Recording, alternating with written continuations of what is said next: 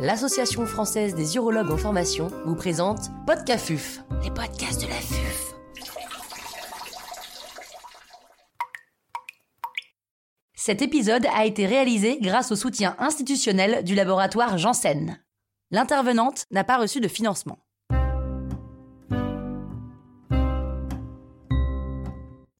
Résistance au BCG, définition et attitude thérapeutique. Docteur Géraldine Pignot, chirurgien urologue à l'Institut Paoli Calmette à Marseille, nous fait part de son expertise. Qu'est-ce qu'une tumeur réfractaire au BCG la définition d'une tumeur résistante au BCG, elle est difficile à donner parce qu'elle n'est pas consensuelle. En fait, il y a plusieurs définitions. On parle de patients réfractaires au BCG, de patients non répondeurs au BCG ou encore de patients en récidive après BCG. Et ces définitions sont différentes les unes des autres parce qu'elles tiennent compte du délai de récidive après réception de la BCG thérapie et elles tiennent compte également du stade et du grade au moment de la récidive. Globalement, les patients les plus graves, ce sont les réfractaires au BCG, ce sont ces patients qui récidivent à la première cystoscopie à trois mois ou qui ont de la tumeur persistante à six mois si vous avez décidé de faire une deuxième ligne de BCG, notamment pour du carcinome in situ persistant. Chez ces patients réfractaires, on sait que le risque de progression vers une tumeur infiltrante, il est de l'ordre de 20%. Et puis, on a également des patients qui, eux, sont non répondeurs dans les six mois et également des patients qu'on considère comme en récidive au-delà des six mois avec des récidives précoces quand on reste dans la première année ou tardives. Et à chaque fois, ben, le pronostic est un petit peu différent et tout dépend bien sûr du délai de récidive. Quel est le traitement de référence pour ces patients? Alors pour ces patients, le traitement de référence, c'est la cystectomie totale. Et on l'a dit, pourquoi? Parce que ce sont des patients qui ont un risque de progression vers l'infiltration. Et en plus, on sait que lorsqu'on leur fait la cystectomie totale, ces patients qui ont une tumeur de vessie en infiltrant le muscle réfractaire aux instillations endovésicales, ils ont un pronostic plus péjoratif à long terme qu'un patient diagnostiqué d'emblée au stade infiltrant. Donc il ne faut pas louper le coche de les traiter efficacement, il faut savoir proposer la cystectomie totale à ces patients avec des règles carcinologiques qui seront les mêmes qu'une euh, cystectomie pour tumeur infiltrante, avec notamment un curage ganglionnaire pelvien étendu associé.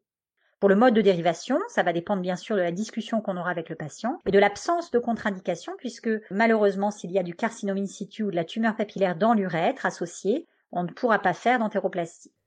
Existe-t-il des alternatives thérapeutiques permettant de préserver la vessie?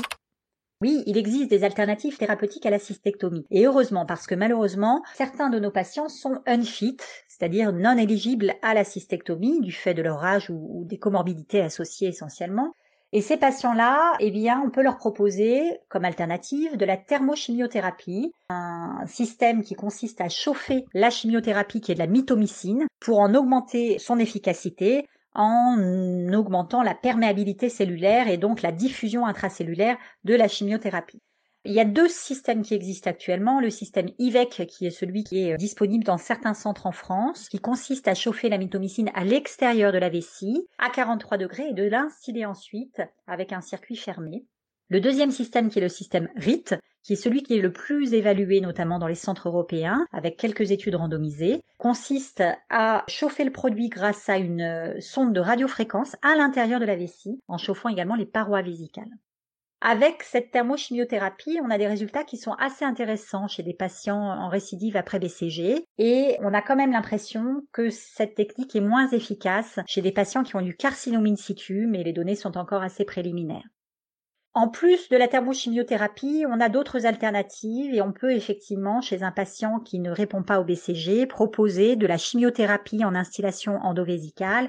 Et dans ce cas-là, c'est des chimiothérapies comme la gemcitabine ou comme les anthracyclines qui peuvent être proposées, mais les résultats sont relativement modestes avec euh, généralement un taux de survie sans récidive à un an qui est de l'ordre de 20 à 40% en fonction des essais.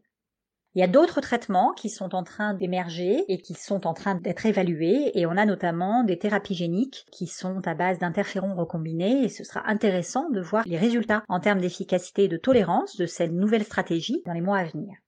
Et puis on a entendu parler de l'immunothérapie systémique. On en a entendu parler parce que effectivement un essai a été présenté il y a un an et demi avec effectivement du pembrolizumab. Alors le pembrolizumab c'est un anticorps monoclonal dirigé contre PD-1 et euh, ce pambrolizumab, il a été évalué dans cette population de patients réfractaires au BCG avec des données présentées dans la cohorte CIS, donc uniquement chez des patients avec carcinome in situ Les résultats étaient décevants parce qu'on avait à trois mois, donc à la première cystoscopie, seulement 38% des patients qui étaient considérés comme en réponse complète, c'est-à-dire que 62% des patients avaient de la tumeur résiduelle à trois mois.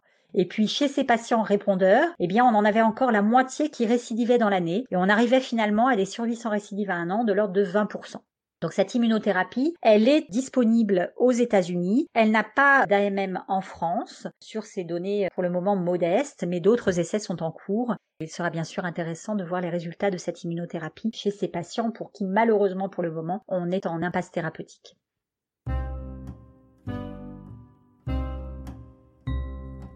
Un grand merci au docteur Géraldine Pignot pour ses conseils précieux. C'était Podcafuf, les potes.